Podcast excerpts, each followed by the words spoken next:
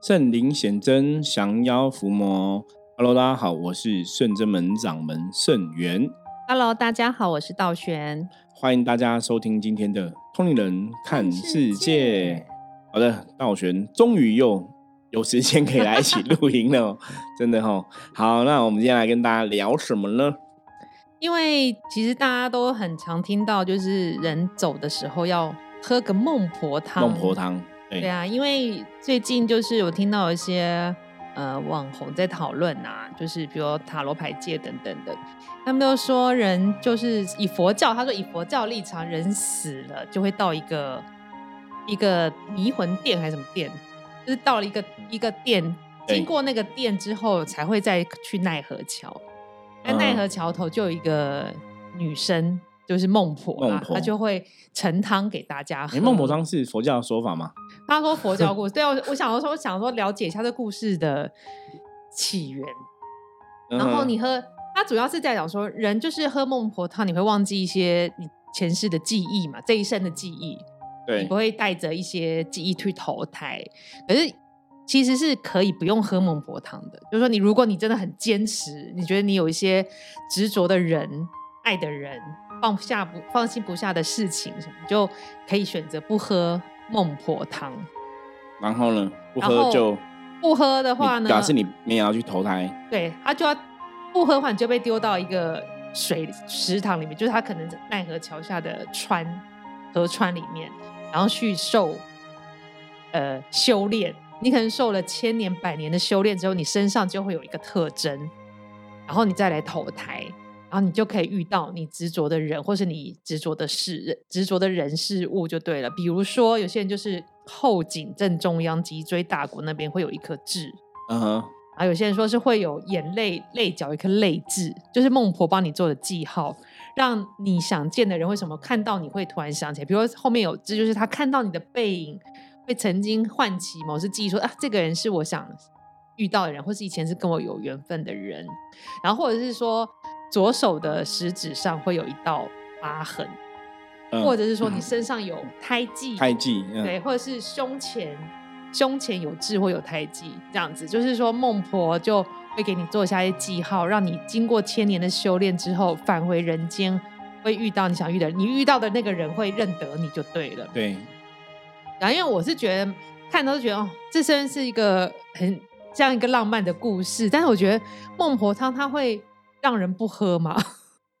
这个这个问题非常好。其实，在讨论这个问题之前哦，我觉得大家可能对无形世界要了解到一定的程度，嗯，因为接下来我们要讲的 非常可怕。哦真的假的？因 为非常可怕的是说，你真的要去懂能量，哎，就是这个世界是一切能量。因为要讲孟婆汤这个概念哦，其实有个前提，就我们前两天也讲过，很多东西是你要相信才有力量。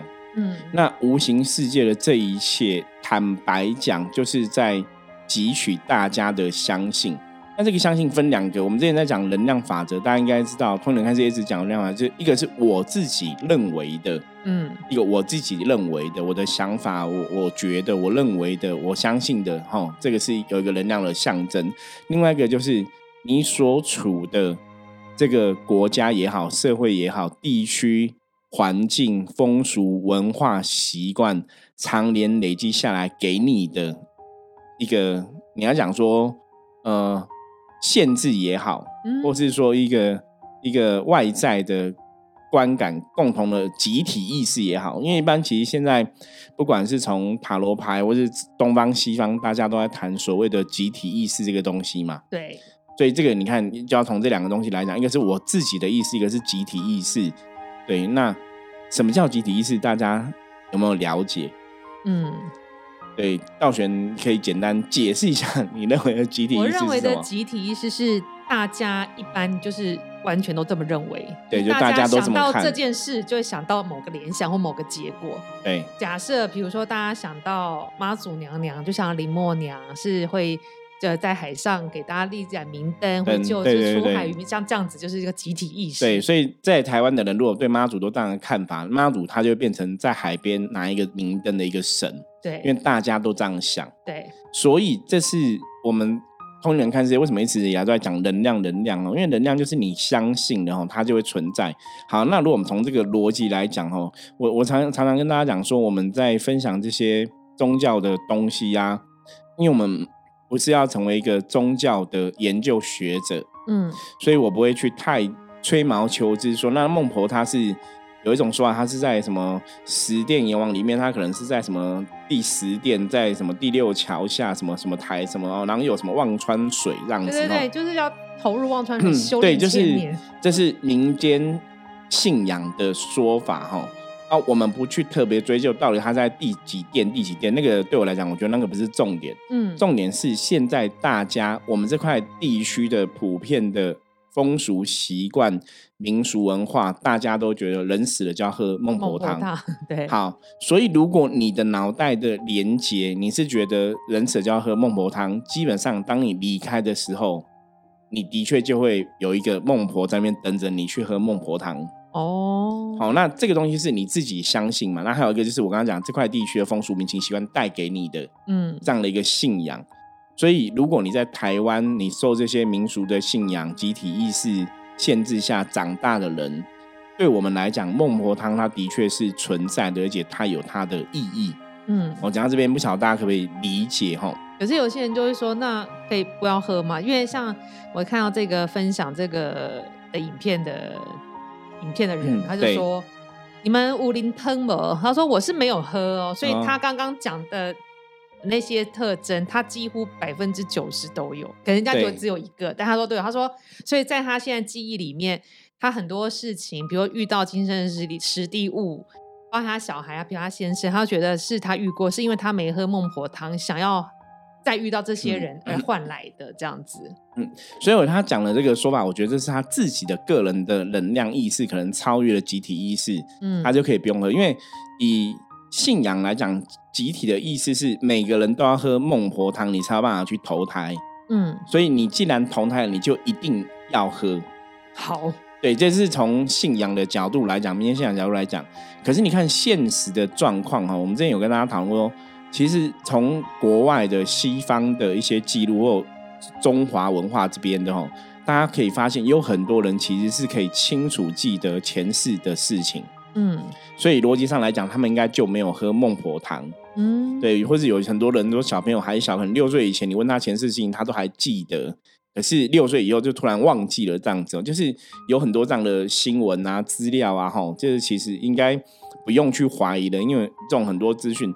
所以那时候我就要想一个问题，你说那到底为什么他们可以不用喝？对啊、那为什么有些人好？为什么有人可以不用喝？还是他的信仰里面没有孟婆这个人？好，所以道玄讲一个关键，有可能他们的信仰里面是你不需要去喝这个，可是其实，在希腊神话里面，他们也有说一个什么遗忘水的一个说法，也说你要喝了遗忘水，遗忘今生事情，你才能去投胎。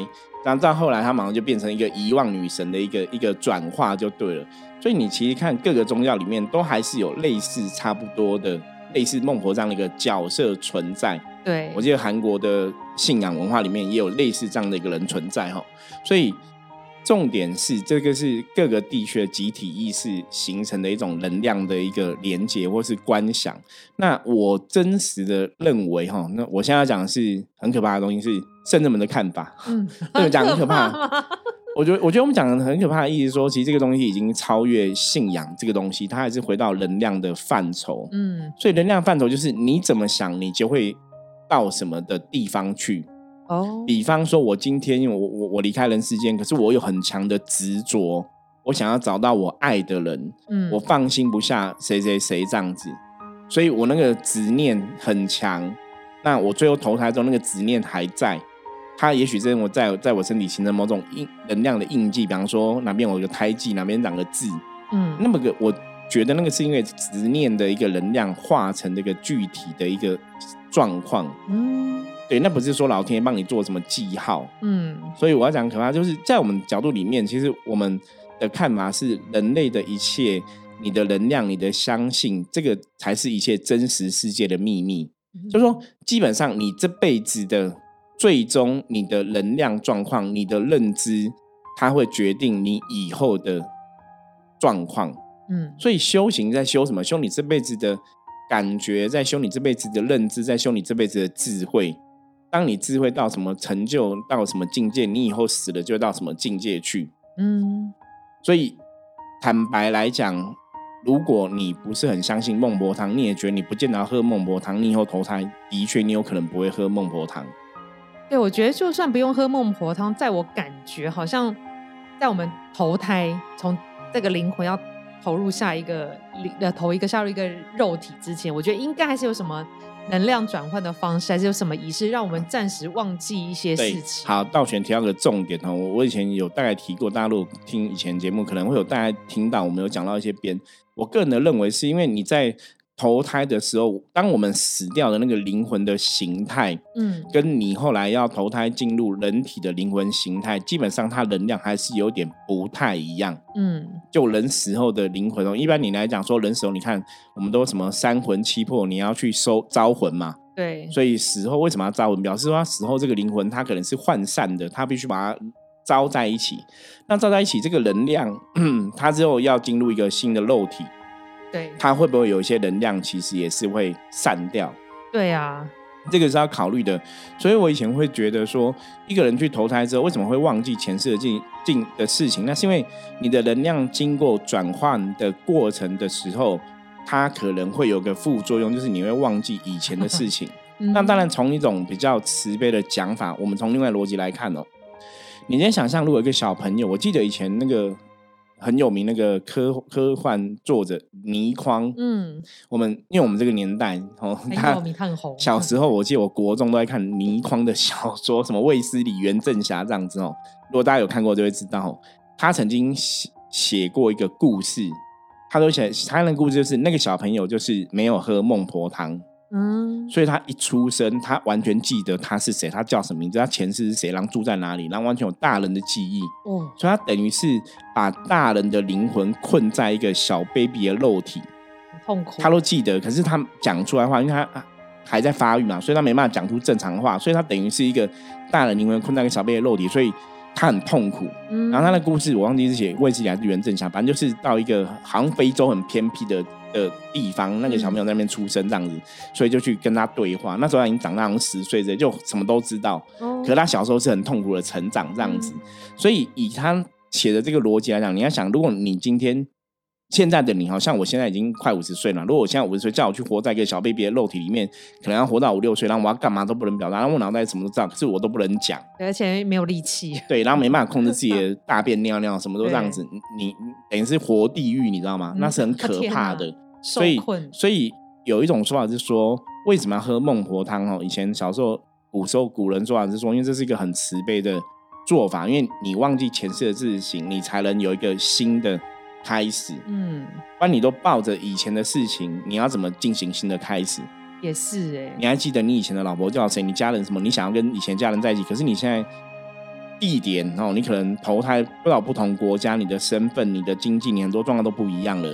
然后你就抓前世的事情，你只会得到一个东西叫痛苦，真的，你没办法活下去。搞不好你一岁两岁就想要咬舌自尽，对啊，因为你就看不到你以前的人，然后你就知道他们过去，我现在在另外世界，我也不能跟他相见，所以那会痛不欲生哦。所以宗教上才有这种说法。可是我我个人比较倾向是，实际上是你的能量要进入一个投胎的过程的转化的时候，它有个副作用，就是你会忘记以前的事情。嗯，这样听起来蛮合理的。对，那所以这个东西哦，这个东西有东西很有趣。我现在再举另外例子，大家可以想想看。好，一般我们人不是讲人有三魂吗？对呀。哦，那三魂其实最通常讲最主要投胎是灵魂在投胎。嗯。那有可能你在这个些东西是生魂跟绝魂哦。可是讲这个生魂、绝魂、灵魂，大家可能听不懂哈。反正基本上就是因为如果你没有听过的话哦。我们要讲的是，如果以佛教来讲，佛教来讲第八意识阿赖耶识。对，他讲第八意识阿赖耶识就是一个灵魂的记忆体储存盒。嗯，它有点像一个 USB，就是把你这辈子发生的事情都存下来。所以这个储存盒是会跟着你的主要的灵魂去进行投胎的。嗯，可是这个储存盒是只是记录一些东西下来，它就是一个记录。你没有去调动这些记录，它就是一个储存。有点像你你今天在图书馆看的书。嗯，你可能没有去记一些专有名词，你可以把它变成一本哦，我可能随身一个小册，一个工具书。就放在身身边。可是你要翻阅，你才会看得懂它。对，你没有翻阅，它就是一个记录。它可能写像你这辈子，好像我这辈子是圣人，我可能这辈子发生全部故事都记在这个小册子里面。嗯，可是我投胎小册子只是我带着，可是我投胎的主体不是小册子，主体是我的灵魂。嗯，所以我灵魂会重新再来一遍。嗯，可是小册子带在旁边，所以我有哪一天想起来之后，我去翻小册子，我才知道说我前世是谁，我前世发生了什么事情。嗯，就是佛教的说法是阿赖耶识，它是一个储存体，它储存你你每一次发生过的事情。可是阿赖耶识是可以被消灭掉的，因为它不是主要的。主要是你灵魂的那个能量，这样讲大家应该可以比较听得懂。听得懂。所以我投胎的主要的这个灵魂，并不是那个记忆体。嗯，所以我记忆体，我上面发生过事，我这辈子投胎之后，我不会再记得，因为它就是我演完这个有点像什么，有点像说你今天一个演员有没有？我今天演一出电影好了，我今天拍完这个电影，我下戏了，我现在下次我演另外一出电影，我不会再去想要记得我是什么角色。因为我现在是在另外的角色里面，对，可是我演员还是我啊，大家大家大家了解这个意思吗？比较像是这个状况哦。所以为什么投胎之后，大多数人会忘记以前的事情？其实真的，你若十个人里面，大概两三个记得前世，七八个都忘记，因为记得未必是一件好的事情。嗯，因为忘记了，你才才可以重新来过。对，哦，所以能量主要是这样子。可是你以前发生的事情。那些经历过的，它会形成你灵魂的一个主要的架构。我举个例子来讲好了，比方说，我上辈子的灵魂都是用右手写字，对，用右手拿东西。我这辈子自然会有个右手拿东西的技能。嗯，我不用去学。比方说，我上辈子都都都讲日文好了，可能日文很厉害。我这辈子可能出生，只要人家一开始教我日文，我日文就会很强。嗯，就很会有这种语言能力就好，或者说像嗯讲语文，可能大家比较难想，比方跳舞好了啊，唱歌唱歌，我觉得唱歌大家比较容易理解。你上辈子很会唱歌，你这辈子出生小时候就很会唱歌哦，就会有个天赋的一个技能。就什么事情比别人好像稍微对，可是快一点会一点，这就是所谓你的天赋。天赋就是你上辈子练习，可是我上辈子搞不好是外国人，我唱了英文歌啊，那我这辈子哎都唱中文歌，也可以唱的很好。我会唱歌，可是语言可能不一样，因为可能从外国人投胎成中国人，我的身份换了。可是我小时候就很会唱歌，那搞搞不好我父父母也不是很会唱歌，你怎么会唱歌？这就是灵魂的 DNA，嗯，灵魂的一个天赋。可是我唱过很多英文歌，我这辈子是放在记忆体里面，我不见得这辈子小时候会记得我唱过哪些英文歌，可能我哪一天听到之后。会会有印象，嗯，所以主这样讲，应该大家会稍微有点理解了哈。所以投胎的主体不是在那个记忆体的本身，而是你灵魂的主体。记忆体发生过性，它是发生过性。可是有些人就是因为很执着，他把发生过性看得很重，他抓得很紧，可能抓在灵魂里面，所以你才会投胎之后还是记得灵魂的事情。嗯，所以什么修行佛教到后来，我跟你讲，要放下，放下，放下。对啊，其实太执着，不喝孟婆汤，这种也不见得是真的不是好事。对，你会基本上在人间轮回，比较难跳脱。对对对，这才是重点。所以执着，执着的结果，第一个有可能你没办法去投胎。嗯，因为你只会想去找，比方说像以前我们看到那种有的是呃自己结结束自己的生命，然后可能要找爱的人什么，他们真的就变孤魂野鬼。嗯，所以这个世界上其实很多阿飘啊、孤魂野鬼，你看我们之前讲说，很多地方都有法会在超度无形众生。为什么那么多阿飘？因为大多数人都是执着的，他死了并没有真的想要往下一个更好的地方去，或是说他不了解，充满害怕、充满恐惧。嗯，那你这种害怕、恐惧，它也是一种能量嘛？那这种能量就把你困在害怕跟恐惧的一个氛围中。所以很多人其实是真的没有好好去投胎。所以为什么古时候？为什么人死了要做七？你看，不管是从佛教佛七，或是道教的七的这个七对七旬的一个法事，吼，包括密宗都这样讲嘛，吼。为什么七天都要做一场法事？七天都要做一场法事？它的确是古人的智慧，帮助灵魂在这辈子离开肉体的时候。透过这些法事，让你了解你该往哪里去，或是透过一些宗教信仰上面神明的一些能量的连接，让你知道哦，你在这个离开人世间的生活里面，你可能不是那么孤单的，可能有神佛可以陪你。嗯，它其实是要消弭这个灵魂的恐惧，让你可以迈入下一个阶段。对，所以，我们常常讲说，这种人往生之后的这些法会啊、超度法会、做七啊、做巡啊，都有它的道理。它真的有它的道理，它真的有道理，它很重要。那你这些东西没有弄好。如果这个当事人的灵魂他还是充满恐惧的话，或者是他真的不晓得该去哪里，他可能真的就变成孤魂野鬼了。对，其实这样我想想，可能很多丧礼结束后，很多灵魂就飘着。就没有去哪里，这蛮有可能的。就是他没有真的去到他该去的一个地方啦。嗯，所以这就是为什么人世间会很多孤魂野鬼哈。那当然，你你如果说你这辈子修行，你已经了解灵魂死后的状况啊，就人死后状况怎么样，或是灵魂世界是怎么一回事，或是神佛世界是怎么一回事，你有这样的概念之后，当然你这个能量就可以帮助你往更好的地方去。对，所以，我们常常讲，为什么人在活着的时候，真的就要修？吼，你活着是什么样的人？比方说，你活着的时候，就是已经是一个很善良的人，你死了就会去善良的世界。你活着的时候，如果是一个充满信仰的人，那你死了就会去一个世界，那个世界会大家都充满哦信仰这样子哦。因为能量是一个吸引力法则，这的确在无形世界、有形世界，它都是这样的一个。状况哦，这也是常常修行讲的道法自然哦，就这个世界上能量是怎么一回事，死死后的世界基本上也差不多是这样子。对，那师傅，你这辈子你有觉得你有什么天赋吗？是你好像很生来后你驾轻就熟就会的？我觉得天赋就是可能我的说话能力、表达能力还不错，然后逻辑还蛮清楚的。那另外就是对于这些宗教玄学能量东西。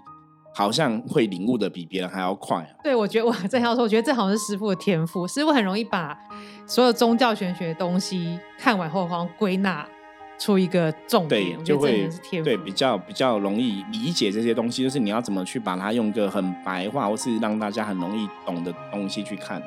然后我觉得我的天赋就比较容易快快上手，怎么？我觉得好像是念经，因为我每次念经都觉得。好像念过，就是每个东西都觉得我好像念过，然后我可以念这一句，大概知道下一句要讲什么。所以我念经有时候我是一个字一个字，你可以念得很清楚，但是速度比别人快。然后觉得我以前，难道我以前其实诵经的师姐应该有 诵过经，也是有可能哦。对，所以其实我们是在修行的过程哦，所以我们就如果谈为修行，修行过程就是帮助你找到以前的那个小册子，哦，他可能跟着我们灵魂投胎就。帮助我们去阅读小册子，那什么要阅读小册子？就是了解以前哪边你是你做的好，哪边是你做不好，你才能从根本的地方去做一些调整跟修正。嗯，就有点像说，我们如果我们刚刚讲说，像电影明星在演电影一样嘛，哈，你这你虽然上出戏拍完了，这现在拍另外一个剧本，可是偶尔你会回想一下，那我以前上一部电影、上一部戏，我大概哪边演的比较好，哪边演的比较不好。不好，我要怎么去调整、精进我的演技？嗯，然后让你去做更多比较好的一个状况的一个调整哦。我觉得比较像是这样的一个道理啦。嗯，所以我们说宗教上，我刚刚讲嘛，孟婆汤的这个概念，其实不是只有东方也有哦，西方其实都有。大陆有兴趣，你可以去做个稍微的哈参阅这样子。我说东西方都有这个类似的人或是类似的说法。嗯哦，那它的确是有它道理。那真实的状况，我比较倾向是因为人的灵魂在经过投胎的时候，它会有一些作用产生哦，那它可能就会让你。感觉就像你是忘了前辈子的事情，可是我们刚刚前面讲嘛，真实的状况里面，这个这一辈子其实有很多人是记得前世的事情哦。对。所以如果以这个逻辑来讲，那孟婆汤就不是一个感觉上不是一个必要喝的概念。可是这个不是必要喝，像道玄刚刚提到说，我因为我很执着，我是我很关爱我某个爱的人这样，所以我不想喝，可不可以哦？从这个说法来讲，好像是是可以这样子说的。就是我不想喝，我可以不要喝。对，好像可以不要。但是有宗教立场不行，这样越要喝，太执着更要喝。对，可是基本上不是说你不要喝就就不要喝，而是说你如果你脑袋还是有这样的一个能量的一个连接在，原则上你还是会经历喝孟婆汤的阶段。可是因为你现在过于执着了，所以你没有去去经历这个阶段，你可能就变成个阿飘，就那个执念，或是你的执念太强，虽然你喝了，可是你还是会记得你的事情。对对，可是那个就不是一个正确的一个状况。我们常常讲修行就是要放下嘛，嗯，你就是要把这些执念都放下，所以你怎么可能呃，我今天接触修行，我还要有那么强的执念。对啊，就是要放下。我因为觉得执念过度的执念是一个负能量，所以你对带着一个很强的负能量去投胎，我觉得也是不好的。对，执念真的就是负能量，那就是一种执着嘛。那我们讲说人三毒是贪嗔痴嘛，嗯哦，那执着其实，在三毒里面，它就属于那个吃的这一块，哦，那过度的吃，哦，那过度的贪，哦，以佛教的角度来讲，过度的贪，它就到恶鬼道，嗯，过度的嗔就会到那个地狱道这样子，哦，那过度的吃，其实就会成为畜生。no，、哦，所以如果你的执着过多，理论上来讲，就是你下辈子投胎变成畜生的几率会很高。那你的执着没有到那么强，你可能就变成人没有错。可是这个人他大概就是一个生活很辛苦的人，因为，大家可以看你生活中，如果有些朋友对或是家人对一些事情特别执着的放不开吼，你去看他生活，他其实是很累的。其实自己辛苦，对不对？对我，我以前有遇过一个客人的案例哈，那个客人就是妈妈很执着，就是觉得小孩子不管怎么样就是我的小孩，即使我活到七十岁，小孩子五十岁还是我的小孩，还是这么用力什么事都放不下，然后什么事都想管。哦，所以我就看那个妈妈，就是哇，你真的很辛苦，你从小就是她那个妈妈真的从小的过程成长就很辛苦，嗯然后长大，然后小孩子大了，小孩子也生小孩了，就可能他也有孙子了，嗯哦，他还是什么都放不下，什么都想要管，什么都想要控制，然后把自己搞得很累，好 然后小孩子也很痛苦。对啊，小孩子也很痛苦啊。你不是说你很累就算了，你自己累一个人就算了，不是他自己身心俱疲，因为他很累，就是你可以问他，他可能都常常抱怨，你知道这个小孩子不听话，这个小孩怎样怎样，就哦。好多事情他都好烦哦，他没有没有真正的很快乐。你问他说，那你有没有真的很多次很快乐？没有，充满担心，充满劳累，充满批判。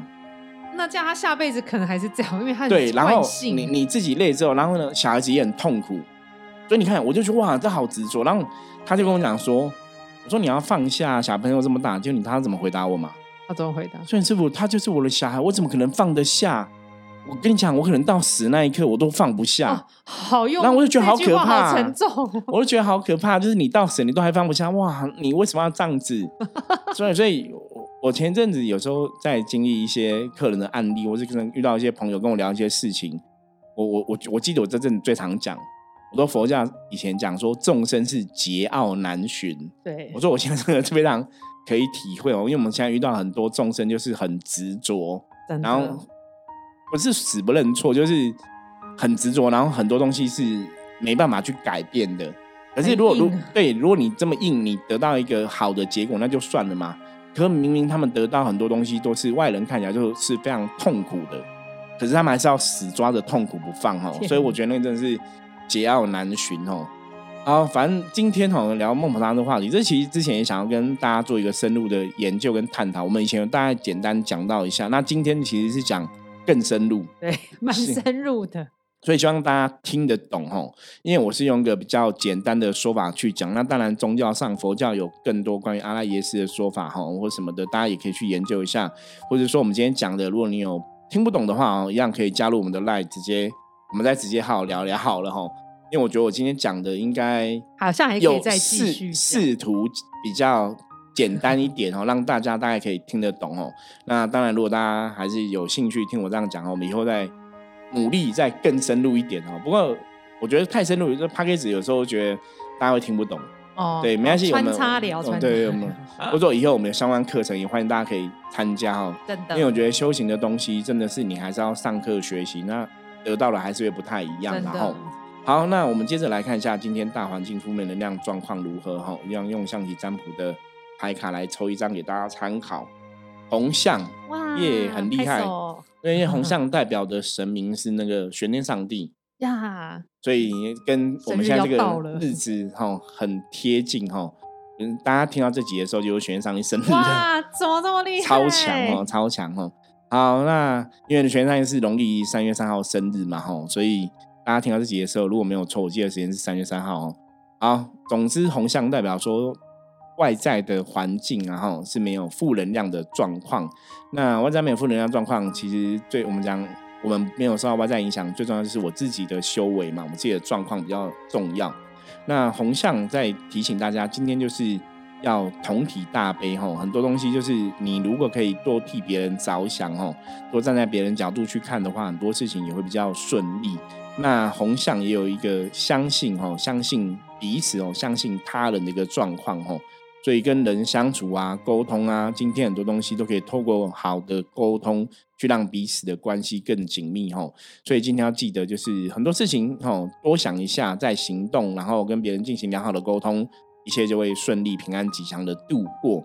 好，那以上是我们今天的分享哦，希望大家喜欢。如果任何问题的话，一样加入我们的 LINE 跟我取得联系。然后呢，我们一千集哈，一千集我们要来进行一个哦，一千集。看电影的活动哦，时间 现在应该是会在五月二十号左右。大家如果有兴趣参加的话哈，也可以直接哈加我们的 line，直接先跟我们讲哦你的意愿这样子，我们先嗯了解一下，统计一下哈。那到时候确定的时间地点再来跟大家通知，也会比较方便哈。那另外哈，我们阎罗天子包大人出巡的活动哈，在四月底五月初哈，有三场法会，包大人要去办事情，超度这些五行众生。然后我们希望大家可以共同参与，然后赞助圣物的部分哦。相关链接在下面的资讯栏哈，我再请大家多多支持哦。谢谢大家。对，那我相信哈，帮助包大人去执行这个圣物，那我们功德也会一同回向给大家哦，应该也是一个很好的机会点这样子哈。好，那我们今天的节目就到这里了，我们就明天见，拜拜，拜拜。